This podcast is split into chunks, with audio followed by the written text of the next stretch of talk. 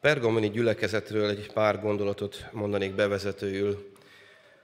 Kisázsai gyülekezetek közül a legészakabbra fekszik, és egy hasonló méretű város, mint Efézus.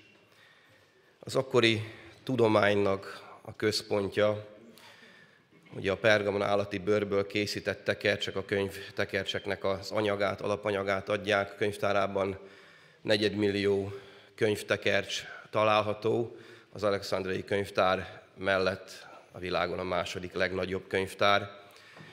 Hogy az előbb mondtam, törvénykezési központ, és itt található a város közepén egy körülbelül 300 méter magas hegy, domság, ahol a Zeus temploma van, vagy hatalmas oltár van, ahol állandóan égnek a tüzek, és úgymond a városban, ahol fölnéznek rá, akkor ez félelmetes, hogy milyen misztikus hatással lehetett az ott élőkre. Illetve itt van a gyógyítás istenének is a, a, a temploma. Tehát az jellemző erre a városra, hogy egy óriási pogánykultusz, bálványisten tisztelet, a császárkultusznak is a helyszíne, és nagyon sokan zarándokoltak ebbe a városba, hiszen reméltek ezektől a dolgoktól valamit, gyógyulást, valamilyen hatalmas, különös erőt, és egy ilyen zarándokhely volt. Ebben a városban alakult egy kis maroknyi gyülekezet, amely Krisztusban hitt, amely meglátta bűneit, meglátta azt, hogy ebben a kultuszban, ami körülvett ebben a városban, tulajdonképpen nincs semmi. Csak üresség van. Bár látványos, és a testet, a szemet gyönyörködteti, de valójában nincs semmi. És ők megtértek Krisztushoz, elfogadták, és ebben a városban élték az életüket. Isten minden egyes levélben, ezt is említettem már az elmúlt alkalommal, úgy szólítja meg a gyülekezetet, amelyre annak a közösségnek szüksége van. Úgy mutatkozik be Jézus Krisztus, ahogy annak a közösségben élő embereknek az abban lévő élethelyzetben, próbákban szükségük van. Azt az oldalát mutatja meg az Isten, azt az arcát, amelyel tudja bátorítani őket, amely tudja biztatni arra őket, hogy higgyenek ő benne, ő uralkodik, és szereti őket. Ahogy elővesszük az igét, szól ismét a gyülekezet angyalának, vezetőinek, és az Úr dicséri őket. Dicséri őket, mert dicséretre méltó cselekedeteik is, életgyakorlatuk van. És ami megváltó Istenünk ilyen, hogy mindig igazat mond. És abban benne van a dicséret, a bátorítás is, de benne van az is, hogyha valami gyengeséget lát az ő népében, hogy figyelmezteti őket és elmarasztalja őket. Kérdés az, hogy hogyan fogadja az Istennek a népe. Nagyon érdekes ez, mert mindig más lelki állapotban vagyunk aki éppen próbák által szenved, és az Úr megfeddi, lehet, hogy nem esik neki olyan jó lesz. Lehet, hogy azt mondja, hogy még ez is Istenem, hogy még te is, de higgyük azt, hogy Jézus Krisztus azon munkálkodik, hogy üdvösséget adjon, és ő soha nem fog hazudni nékünk. Mindig azt tartja számon, hogy az igazságával megóvjon bennünket, és helyes úton tartson bennünket. Így történt ez Pergamonban is. Szól a dicséret Istennek a népéhez, amely így szól. Ezt mondja az, akinél kétélű éles kard van. Ennek a mai szolgálatnak is ezt a címet adta. A kétélű éles kard. Hiszen azt látjuk, hogy Pergamon talán a mai példázatokat nézve, a gyülekezetnek talán a mai üzenetet né tekintetében azt üzenheti, hogy vigyázz gyülekezet, vigyázz Isten kiválasztott Krisztus drágavérén megváltott népe, óvakodj a világtól, nehogy elvilágiasodj. Sokan magyarázzák úgy a hét eh, kapcsán az igét, hogy egy ház történelmi szakaszokat ad elő, és lehet, hogy van némi igazság, mi nem szeretnék voksot tenni emellett, de tudjuk, hogy ugye Konstantin államvallását teszi a kereszténységet, addig egy nagyon kemény üldözésben volt részük, és ezt követően legalizálják a kereszténységet. És ezt követően tulajdonképpen kötelezővé teszik a kereszténységet, tehát ez is egy kicsit furcsán hangzik. A lényeg az, hogy kialakul egy intézményrendszer, ahol, ahol hát olyan dolgok kerülnek ebbe, én nem akarom minősíteni ezt vissza, mert ismerjük az egyház történelmet, olyan dolgok kerülnek ebben, hogy sajnos ellangyosodik az egyház, elvilágiasodik az egyház, és sok-sok problémával küzd. Tegyük most félre ezt a gondolkodást, és nézzük meg, hogy nekünk, mai 21. században élő keresztény gyülekezetnek, a Debreceni Baptista gyülekezetnek mit üzen Jézus Krisztuson ezen a levélen keresztül az Isten kétélű éles kard. A kétélű éles kard az vág. Az olyan tökéletesen vág, választ el, oda is, vissza is vág, egy olyan egyértelmű határt szab meg, amely nyilvánvaló. Nincsenek olyan kis törések benne, hanem egyenesen vág. Elválasztja a sötétséget a világosságtól. Elválasztja az igazságot a hazugságtól, a szentet a tisztátalantól, a mennyeit a földitől. Az Isten kiválasztott népét a világtól. Ez a kétélű éles kard az Istennek drága szent igéje, beszéde, a testélet Krisztus. Ez a két élő éles kard akar ma bennünket szólni, megszólítani. És ő akarja az életünkben is az előbb felsorolt dolgokat külön választani. Közel jön a mi szívünkhöz, és ott is vág. Azért vág, hogy egyértelművé tegye az Istennek igazságát. Azért vág, mert nem játékról van szó, hanem életről és halálról van szó. Az én és a testvéreim életéről és haláláról. Sőt, a második halálról az elmúlt gyülekezet ízott levélben erről is beszéltünk. Nem mindegy, hogy Istennek a népe hogy készül föl. Nem mindegy, hogy Istennek a népe alszik, vagy éber állapotban. Legyen ez az mai szolgálat is ébresztő. Az Isten szeretetének ébresztője. Dicséri Isten népét az Úr. Dicséri a pergamoni gyülekezetet, de megszólítja úgy, mint testélet Isten, úgy, mint ige, élő szó, testvérem, amely kikerülhetetlen egy hívő ember életéből.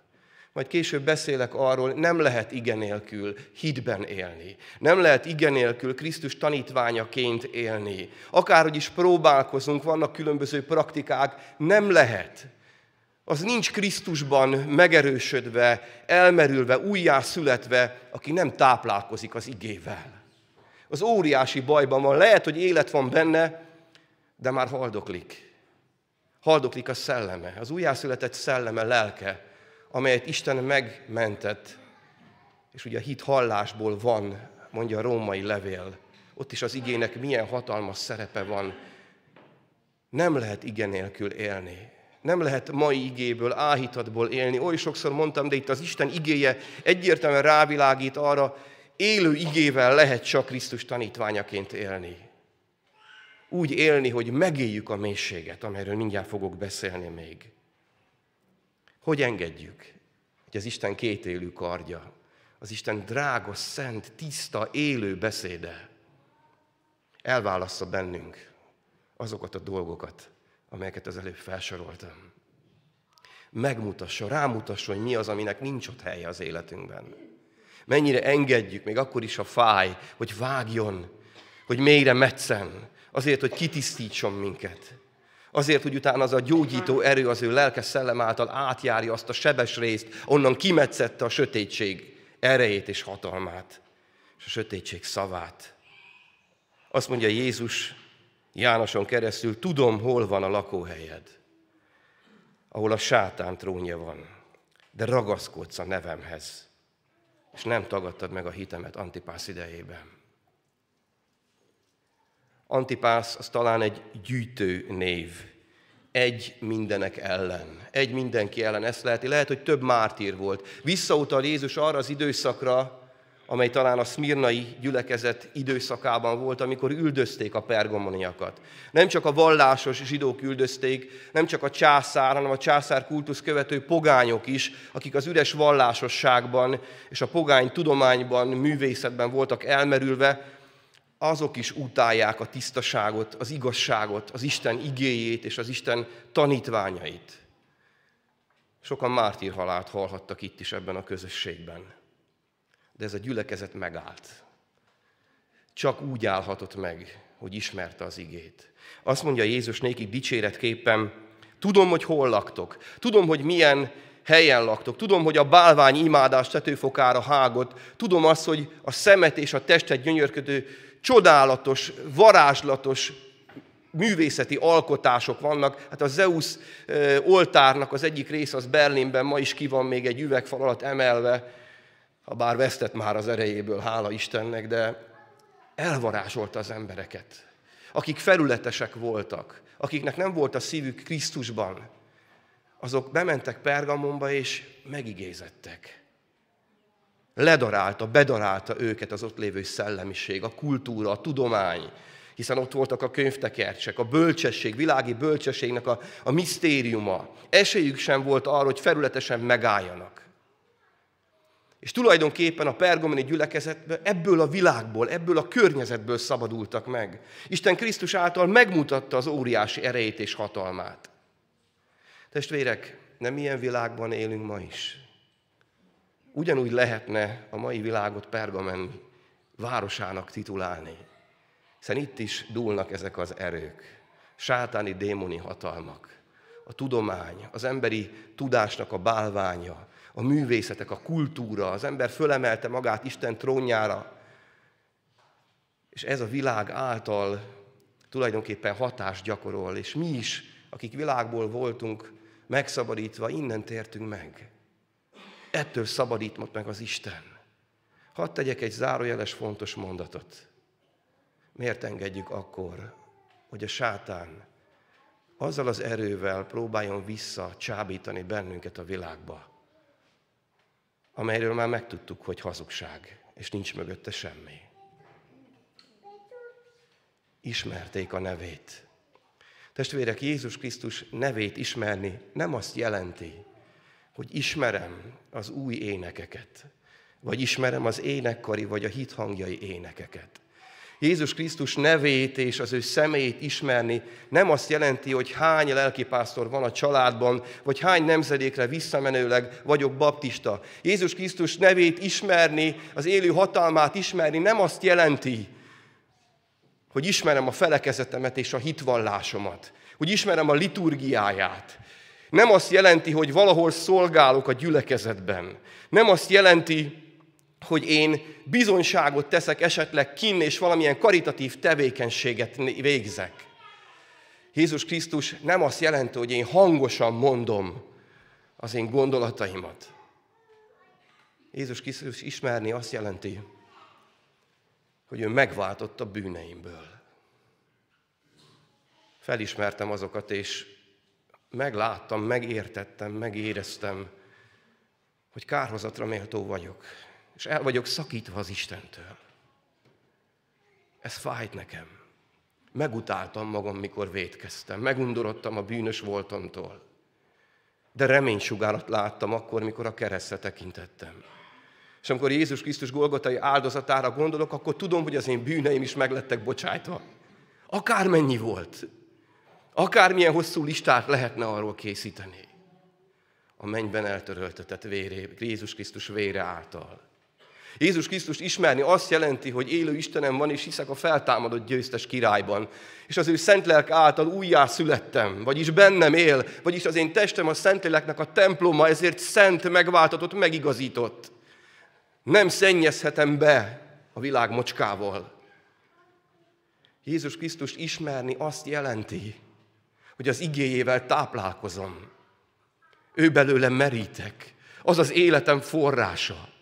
Elfogadom akármit mond, akár dicsér, akár megítél, tudom, hogy az életemre szól. Jézus Krisztus ismerni azt jelenti, hogy az ő igéjét megtartom és engedelmeskedek néki. Nem veszem komolytalanul és könnyelműen, mert tudom, hogy az szabadít meg, az újít meg, az tart életben, és az vezet az ösvényen az üdvösségre. Ezt jelenti Krisztust ismerni, nem az előzőek felsorolt dolgok. Ébresztő. Testvéreim, ébredjünk! Az a világ, amely Pergamonban hatalmas erővel, kísértéssel, csábítással ment a Krisztus kiválasztott maroknyi csapata ellen, az ma is itt tombol, és meg akar bennünket ölni. Emberölő volt a sátán kezetektől fogva, de nem úgy csinálja, ugyan egyértelmű. És ott a Nikolaiták is, meg a, a Bálám tanítással kapcsolatban mindjárt fogok róla beszélni, egy mondatot hadd említsek meg, ott nem az Isten tagadás volt, nem ilyen nyilvánvaló módon támad bennünket a sátán, hogy tagadja azt, amiről mi bizonságot teszünk. Nem. Hiszen tudja, hogy ismerjük Jézust. A megváltottak tudják ezt, hogy velük szemben ez a fegyver, ez hatástalan. Hanem más fondorlatos dolgokkal támad. Kérdem újra, ismerjük-e Jézus Krisztust, az ő nevét? Mert lehet, hogy hangosak vagyunk, és megtanulhatunk, még ige hirdetéseket is meg lehet tanulni, bizonyságtételeket is, csodálatos verseket és szolgálatokat. De ha nincs mögötte az Isten lelke és szelleme, nincs mögötte a vele való élő kapcsolat és az a mélység, akkor az erőtlen lesz. Akkor az üres lesz. Hatástalan. És még maga az, aki így gyakorolja, ilyen felületes módon, még az is csalódni fog. Sokszor az sátán elhitett, hogy Istenben csalódott, de nem. Abban, amit követett és beengedett. Csak így állhatott meg ez a kis gyülekezet, a pergamoni gyülekezet az üldözések idejében. És Antipasznak a jelentés, hogy előbb mondtam, mindenki egy ellen, tulajdonképpen, ha ismerik Jézus nevét, ma is a testvérek, akkor lesz elég, nem számít, ki lesz ellenem. Nem számít, milyen erős az ellenségnek az ereje és hatalma, milyen hangosan üvölt, kiállt egy munkahelyen, vagy itt a gyülekezetben a vallásosság erejével. Nem számít, mert tudom, hogy ki az én Krisztusom. Tudom, hogy kinek a nevében hiszek, és nem fogok elbukni. És nem fogok feladni semmit. Győztes leszek mert tudom, hogy kihez ragaszkodom. Ott van ez a szó, hogy ragaszkodsz a nevemhez. Ez azt jelenti, hogy erős tartással ragaszkodom. Olyan erős kapocsal ragaszkodom hozzá, hogy megingathatatlan vagyok. Ezért fontos, hogy a valódi, igazi Jézust ismerjem. Nem tagadtad meg az én hitemet. A hitethez is ragaszkodtál, a Krisztusi hithez is ragaszkodtál. Aki hűtanum, akit megöltek nálatok, ahol a sátán lakik. Drága testvéreim, hogyha itt kimegyünk az imaház ajtaján, Debrecen városa is lehet azt mondani, hogy a sátán lakhelye. Egész Európái, a világé. Nézzük az Amerikai Egyesült Államokat, az a kis gyülekezet, nem tudom, hogy milyen ébredés robban majd ki, ahol most megtérések vannak, ahol a dicsőítés közben tényleg a bűnbánat lelke kiárat az ott lévő emberekre kortól függetlenül. És úgy dicsőítettek, hogy nem csak hallelujáztak, hanem megvallották a bűneiket. De az igazi dicsőítés így kezdődik. Az Isten igéje kapcsán meglátom magam. És az a tisztaság, amit rám azt az ő szent lelke szelleme által, annak nem tudok ellenállni. Az be kell, hogy engedjem, az egy szívemről átjár mindent és kitisztít. És meg kell vallanom, nem engedi az Istennek a kiáradó erős, hatalmas lelke, hogy én takargassak bármit, és rávilágít a döntés az enyém. Ő adja meg az erőt is. Amikor engedem, csak annyit kell tenni, nem mesterkedni, annyit kell tenni, hogy átadom magam az Isten lelkének. És mindig úgy kezdődik az imádat, bűnbánattal. Isten lelkelét meglátom magam, és meglátom azt, hogy ki ő, és hogy kire van szükségem. Kész vagyok-e erre ma? Drága testvéreim, kész vagyunk-e erre ma? Tudja Jézus Krisztus, hogy hol lakunk. Tudja, hogy milyen kísértésekkel küzdünk, és ezt akarja ma a szívünkre helyezni. Olvassuk és cselekedjük az ő igéjét. Ahogy ott Nehémiás könyvében olvassuk, nem is olyan régen elhangzott, nem érthetetlen dolgokat beszél nekünk az Isten. Egyértelmű, érthető dolgokat tanít bennünket már régóta az Isten. Ez lesz a garancia arra, hogy mi megálljunk. Ezért dicséret jár a pergamoni gyülekezetnek. Gondoljunk csak arra, hogyha mi nem ragaszkodunk az Isten igéjéhez, mi lesz velünk? Mi lett a, folyamatosan a sorba a gyülekezeteket, hogy olvassuk, hova jutottak el? Laudíciába, ugye? Amikor az Isten népe nem tekintéként néz az Isten szent szavára, hanem felületesen kezeli, hanem nem veszi komolyan, válogat, szemezget belőle, akkor testvérek, gondoljunk arra, hogy a következő generációk, azok mit fognak tanulni, mit fognak kapni, meg fogja őket tartani, vagy csak igének egy-két morzsája marad majd nekik. Drága fiatalok, hadd helyezzem a szívetekre azt, amit az Isten az én szívemre is helyez. Elég erőteljesen az elmúlt napokban. Keressétek azokat az embereket, idősebb embereket a gyülekezetben, akik előttetek tekintélyként, ige tisztelő, Krisztus tanítványként vannak jelen. Beszélgessetek velük. Kérdezzétek az ő harcaikról őket. Kérdéjétek őket, hogy tegyenek bizonyságot, tanítsanak benneteket. És legyetek szerények, legyetek alázatosak, mert lehet, hogy van némi tudásotok, de az kevés a korotokból fakadóan. Az kevés ahhoz, hogy ti irányítsatok. Ahhoz idő kell, míg felnövekedtek. Az Isten igéjéből ezt látom, és én biztatlak benneteket, mert tudom, hogy a szívetek tiszta. Várjátok ki a sorotokat, és tanuljatok. Tanuljatok az Istentől, tanuljatok az Isten emberétől, és legyen tekintély előttetek a tiszta Krisztus követő, idősebb korosztály és generáció. Kedves idős testvéreim, akik itt vagytok, és sokat harcoltatok már, ti pedig imádkozzatok a fiatalokért, és adjatok hálát a tűzért, ami bennük van. És ne legyen az zavaró bennetek, hanem próbáljátok imádságos szívvel segíteni nékik, hogy ők is felnövekedjenek. Testvéreim, a Debreceni gyülekezetben az ige megmaradt. Hiszem, hogy az elmúlt évtizedekben az ige megmaradt. Ezért tartja meg Isten a gyülekezetet. De a jövőnk a tét. A jövőnk fontos, hogy az ige maradjon meg középpontban a gyülekezetben. És a két élő éles karthoz ragaszkodjunk. És így menjünk tovább. Mert akkor nem langyosítjuk el az tiszta üzenetet, az evangélium üzenetét, hanem megmarad, akárhogy torzul el a világ körülöttünk, akárhogy változik meg. Testvéreim, ez legyen a legfontosabb, az Isten igéje. Tovább megy Jézus a levélben, és azt mondja, de van egy kevés panaszom ellened. Milyen érdekes, azt mondja, kevés panasz. Az a kevés panasz azt jelenti, hogy valami nincs rendben. És mondja, és lehet, hogy már egy kicsit unalmasnak tűnik a Bálám tanítása, de annyira aktuális és annyira eleven, Szóval akik a Bálám tanításhoz ragaszkodnak. Emlékszünk Efézus levélben mit mond? Mire figyelmeztet a Nikolaiták cselekedetével kapcsolatosan? Gyűlöltétek, ezért dicséri meg Efézusi gyülekezetet, gyűlölték a, gyűlöltétek a Nikolaiták cselekedeteit. Még nem volt benne ez a gyülekezetben. Itt arra figyelmeztette a pergamoni gyülekezetet, hogy itt már ben van. Vannak közöttetek olyanok, akik Bálám tanításához ragaszkodnak, és a Nikolaiták cselekedeteit követik. Eltelt egy kis idő, és már a külső erő az beszivárog a gyülekezetbe. Nézzük meg, mit jelent ez. Bálám. Mózes negyedik könyvében a fejezetekben, én a 21. fejezetből olvasnék egy kis részt.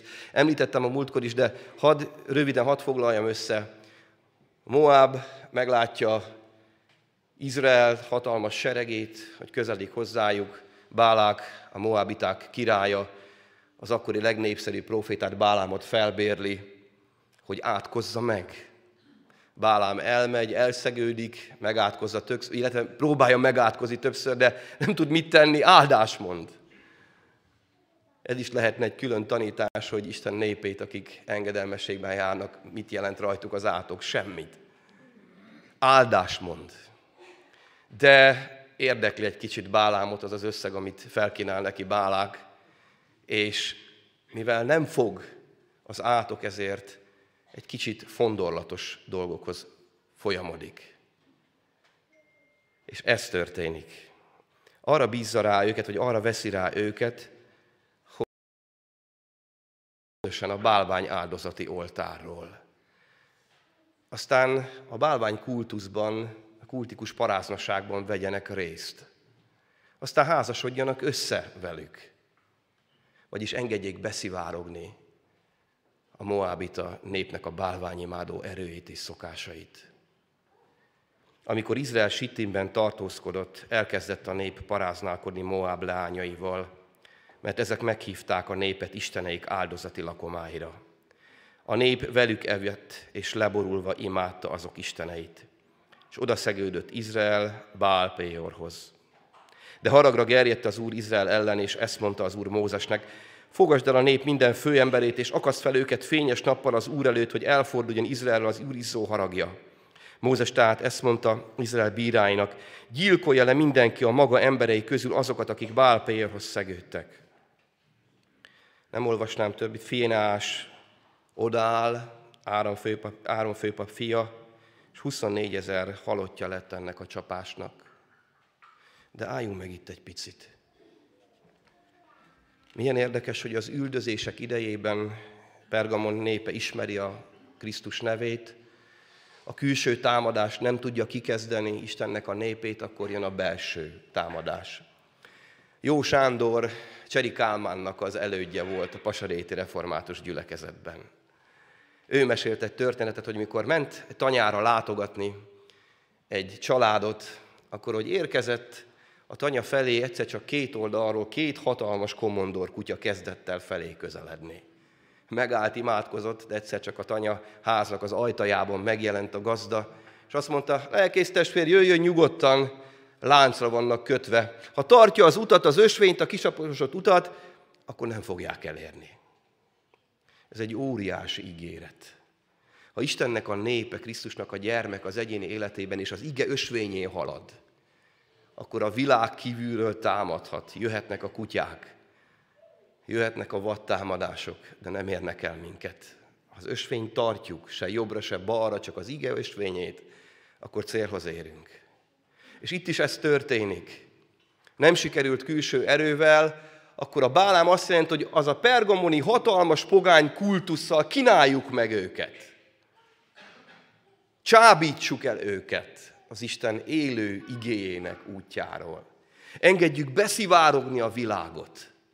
Vegyük át a világnak a szokásait.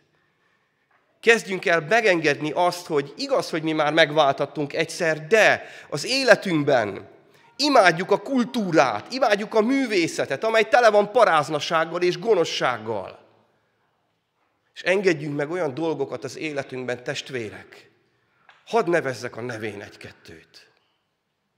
Amikor az ember a világból megszabadul már, és Jézus tiszta vére átmossa, de esetleg nem úgy alakulnak az életében a dolgai, ahogy szeretné, nem olyan tempóban változik, könnyebb lesz a sorsa, akkor mi történik? Megáll és bizonytalan lesz. Vajon Isten tényleg komolyan vette ezt?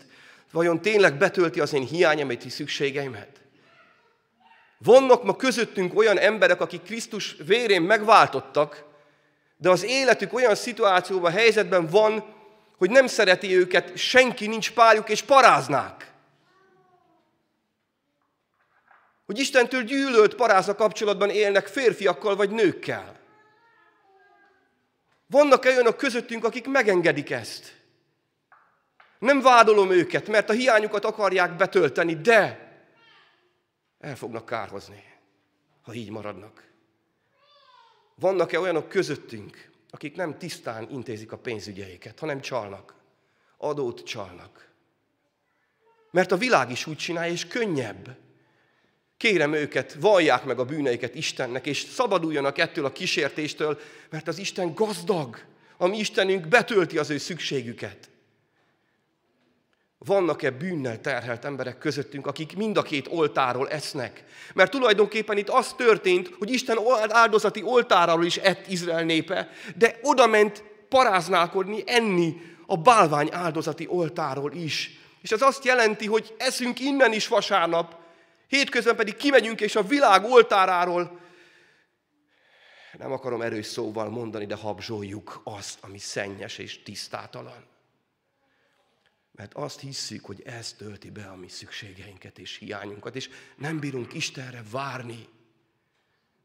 Hadd hirdessem ma itt erről a szószékről Krisztus bűnbocsátó kegyelmét azoknak, akik ilyen csapdában vannak, és koldulnak a világ bálvány áldozati oltáráról, de innen is esznek. Jézus azt üzeni nékik, tér meg, tér meg, meg akarlak téged menteni, meg akarlak téged szabadítani a bűneid fogságából, és egy igazi örömteli életet akarok neked adni, egy igazi szabadságot, amelyben mindent megkapsz, amire vágysz. Térj meg minden bűntől mert a bűn zsoldja a halál. Honnan táplálkozol, testvérem? Ott vannak a nikolaiták.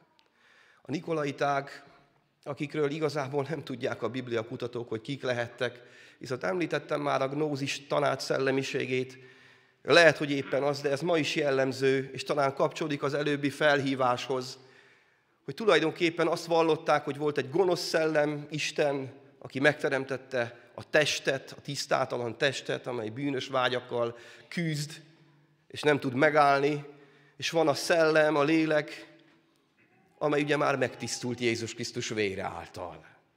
De nincs hatással egymásra a kettő. És nyugodtan lehet védkezni. Van egy olyan hamis evangélium ma, hogy mindent megtehetünk. Jézus Krisztus vére úgyis megvált bennünket, tehát Istennek az a dolga, hogy minket megváltson. Neki az volt a dolga, hogy a Golgot, a keresztjén meghalljon értünk, hogy elszenvedje a korbácsütéseket, a keresztrefeszítést, és mióta föltámadott a mennyben, csak azon ügyködik, hogy mi jobban érezzük magunkat itt a földön. Hogy kényelmesebben éljünk. És neki kötelessége megbocsátani. Akkor is, hogy én minden áldott nap a számítógép előtt bukok el és szennyezem be a testemet, a lelkemet, a szellememet, és lehetne sorolni azokat a bűnöket. És olyan dolgokat követek el, amelyek engedetlenséget jelentenek Isten igével szemben. Nem bocsájtok meg, haragszok, irigykedek, féltékenykedek, vádolok, amit, amik már elhangzottak erről sokszor, erről a helyről. Ez hamis evangélium. Ez romboló. Krisztus testét is romboló dolog. Voltak olyanok a gyülekezetben. Ezért figyelmezteti az angyalait Istennek, az előjárókat, a vezetőket, hogy vigyázz, mert beszivárogtak. És minél többen lesznek, vigyázz, mert hatást fognak gyakorolni a gyülekezetre. Óriási felelősségünk van, testvérek. De hadd tegyem föl a kérdést, hova lett az intés a gyülekezetekből? Hova lett a fegyelmezés a gyülekezetekből? Amelyről a Jézus Krisztus is tanítja az övéit. Hogyha valaki esetleg az ige sorrendjében, menetrendje szerint megint valakit, mert kívülről észrevesz a csábítást, akkor hogy reagálok rá? Milyen lelkülettel teszi ezt? Szeretettel, mentő, óvó kegyelemmel, vagy vádolva, ítélkezve? Vissza kellene engedni ezeket az alapvető dolgokat az Isten népe közé. Így kéne gyakorolni, hogy Krisztusi módon az ő lelke által vezet bennünket, meggyógyulna, erőteljesen gyógyulna a gyülekezet. Vizsgáljuk meg magunkat, hogy elége nekünk az ige. És hogy tovább folytatja, tér meg tehát, különben elmegyek hozzád hamar, és harcolok ellenük számnak kardjával, vagyis az Isten igéjével, Akinek van füle, hallja meg, amit a lélek mond a gyülekezetnek. Aki győz, annak adok az elrejtett mannából. Honnan táplálkozom? Hadd hívjam segítségül újra az Ószövetségből Istennek drága igéjét, a mannát, a mannáról szóló részt. Ez parancsolja az Úr. Szedjen belőle mindenki annyit, amennyit meg tud enni. Fejenként egy ómert a lélekszámnak megfelelően. Annyi adagot szedjen, amennyien egy sátorban vagytok. Ó, édesapák, kedves szülők, szeditek a családjaitoknak az igét. Adjátok nékik. Izrael fiai így is cselekedtek, és szedett ki többet, ki kevesebbet. Amikor azután megmérték Ómerrel, nem volt fölöslege annak, aki többet szedett, sem hiánya annak, aki kevesebbet szedett. Mindenki annyit szedett, amennyit meg tudott enni. Mózes azt mondta neki, senki se adjon belőle másnapra, de nem hallgattak Mózesre. Voltak, akik hagytak belőle másnapra is, de az megkukacosodott és megbüdösödött. Ó, testvéreim, ha igét kaptok, ne spájzoljatok. Tegyetek bizonyságot, szolgáljatok azzal. Lesz helyette új, amikor idő lesz rá is kell. Annyit szedett a reggelen mindenki, amennyit meg tudott tenni, de a már a nap forrón sütött, elolvadt a manna titka mindig elég lesz. Elég lesz egy olyan életre, amelyre szüksége van a Krisztus követő tanítványnak. Ha keveset szedsz, mert olyan élethelyzetben vagy, hogy egész éjszaka sírt a kisgyermek, vagy éppen dolgoznod kellett pótolni a mindennapikat, akkor is elég lesz. Az Isten megsokasítja. Ha nagyon sokat szedsz, nem lesz tőle büszke, hogy neked több lesz, mert ugyanannyi lesz, amennyire szükséged lesz. És másoknak is tudsz adni belőle mennyből való, el van készítve a mennyei táplálék mindannyiunk számára, mindennel betölt bennünket, erőre kapunk tőle, megelégít, meggyógyít, megújít minket, vezet, üdvösségre visz, megvéd, és azon a keskeny úton megtart bennünket. Aki a mennyei mannával táplálkozik, testvéreim, annak nincs szüksége a világ asztaláról koldulnia, és onnan ennie. Mert elég lesz, mindenre elég. Adok néki fehér kövecskét is, a kövecskére írva új nevet, amelyet senki sem tud, csak az, aki kapja. Törvény kezésnek a központja volt Pergamon. Erről is van több magyarázat, de az én szívemhez közelít mondom el, amikor valakiről törvénykeztek, ítélkeztek, hogy bűnös volt, vagy esetleg fölmentették, mert úgy ítélték meg, hogy nincs bűne, akkor ilyen kis köveket, fekete, sötét követ és fehér követ használtak. És volt egy kis dolog, amiben beletették, ha felmentették őt, akkor fehér követ raktak az ítélkezők. Ha elítélték, akkor fekete követ raktak.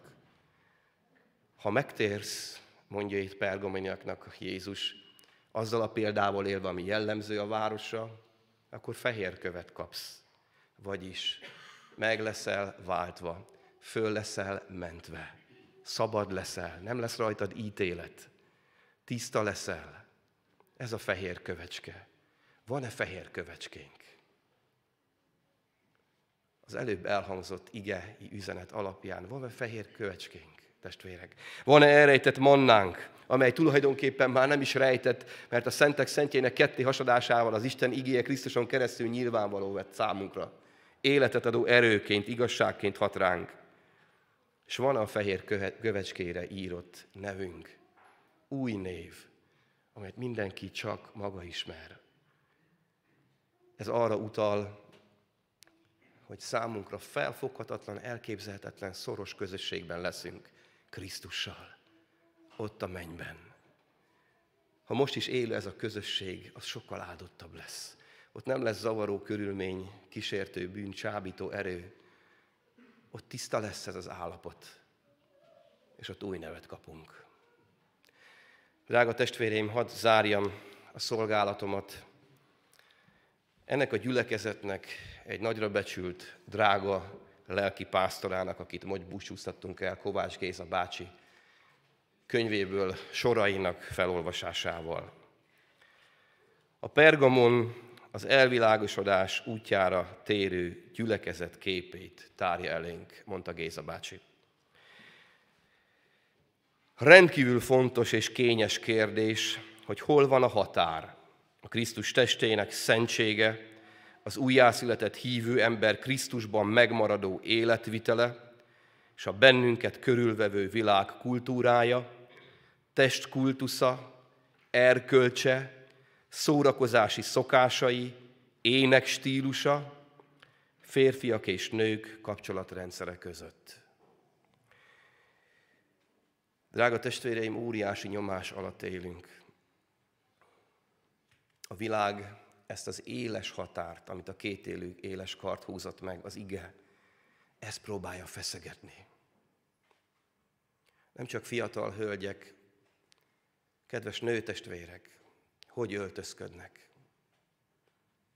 Kedves fiúk, fontosabb az Isten igéjénél a gyúrás, a testkultusz, a sport. Én is sportoltam, sokáig bálvány volt, de amikor megláttam, akkor helyére került. Sokkal több időt kapott Isten, mint az, addig az fordítva volt. Megváltó erőt hiszünk az ének stílusban. Vajon abban van az erő? Annyira hálás vagyok, testvérek, őszinte szívvel felvállalom ezt. Kevés gyülekezet van Magyarországon, ahol ilyen korosztályok vannak együtt, és az Isten dicsérete ilyen sokrétű módon valósul meg. Én ebben gyönyörködöm. Jelen van minden. De az énekek között is vannak nem mennyeiek. Akik ezzel szolgálnak, az Istentől vett bölcsességgel fedezzék föl azt, hogy mi az, ami Istentől való, és mi az, ami emberi és ezáltal ördögi. De nem ez ment meg minket, Hol van a kapcsolatrendszerükben férfi és nő között? A világnak az a szokása, olyan érdekes, mennek és egymás nyakába borulnak, lányok, fiúk ölelgetik egymást, pacsiznak. Ó, milyen felületes, mézes, mázos valami. Nincs mögötte mélység. Megengedjük a gyülekezetben, hogy fiúk, lányok, férfiak, nők ölelgessék nyakra főre egymást. Mert a világ ezt csinálja. Helyes ez az Isten szerint, vagy nem? Hol van az az éles kard, amely fölgerjeszti a vágyat valakiben? És lehet, hogy éppen valaki, én sose felejtem el, mikor az egyik fiam, lehet, hogy meséltem már a testvéreknek, bocsánat, ismétlem magam, normálisan megtérve udvarias volt a középiskolában. És mindig előrette a lányokat, előrengedte. És szegény lányok azt hitték mindegyik, hogy szerelmes beléjük. Mert udvarias volt velük. Hol van az a határ, hogy nem ébresztem fel a szerelmet a másik nemben, kortól függetlenül? Hol van az erkölcs, Mit nyitok meg a számítógépemen, vagy mit nézek a Facebookon? Hol vannak ezek a szentségtől eltérő dolgok és határok? A kultúra, szórakozási szokás. Hát hétvégén dicsőítjük az Istent, hétközben meg, hadd ne mondjak most népszerű rockstárokat, meg ott ugrálok. Jóska Pista koncertjén, bocsánat, most nem akarok senkit megbántani. Belefér két asztalról eszek. Értem, hogy egy ilyen törésvonal lesz, nem egy szilárd határ. És testvérek, ez nem vicc. Ez lehet, hogy azt mondja, hogy oh, ki ez a megrögzött kőkövület itt a szószékről, aki ilyeneket beszél. Testvérek, azért beszélek róla, mert én ezeken átmentem. Fiatal korunkban mi a legnagyobb világsztároknak a koncertjére jártunk, Queen-től kezdve az égvilágon, ott ugráltunk, tomboltunk. Én tudom, miről beszélek. És tudom, hogy mit adott, vagy mit nem adott, és tudom azt, hogy mikor Isten lelke leszáll, és eléneklek egy éneket a fiatalokkal, vagy akár meghallgatom a hithangja éneket, vagy az énekkarral, és az Isten lelke leszáll, akkor az nekem megadja azt, amire a lelkem szükség van, az nem adta meg. Az csak egy illúzió volt. Géza bácsi így folytatja, és ezzel zárnám, mert egy kicsit hosszúra sikeredett ez a tanítás is. Minél több egy gyülekezetben, egyházban az újjá nem született csupán vallásos személy, annál nagyobb a veszély annak, hogy a világ erkölcs és kultúrája behatol és megrontja, hatástalanítja az evangéliumot, majd törvényesíti a gyülekezetben. Napjainkban is megnyilvánuló a világ behatolása a gyülekezetekbe, különösen a szexualitást, a házasság, a család és a szórakozás területén. Isten irgalmazzon nekünk az ő népének. És ha most elcsendesedünk imádságra, jöjjünk a mi atyánk elé. Testvérek, Engedjük a bűnbánat szellemét, járját a szívünket. Jöjjünk, imádkozzunk az Istenhez. És ami dicsérete méltó, azért adjunk hálát. Ami viszont panasz Jézus részéről felénk, abból térjünk meg, hogy az elrejtett mannán keresztül milyen legyen az üdvösség, a fehér kövecskén pedig csak nekünk szóló név legyen majd a mennyben. Jöjjünk az Isten elé, és csendesedjünk el, hogyha van valakiben hangosan imádság, akkor szólítsuk meg így is az Istent.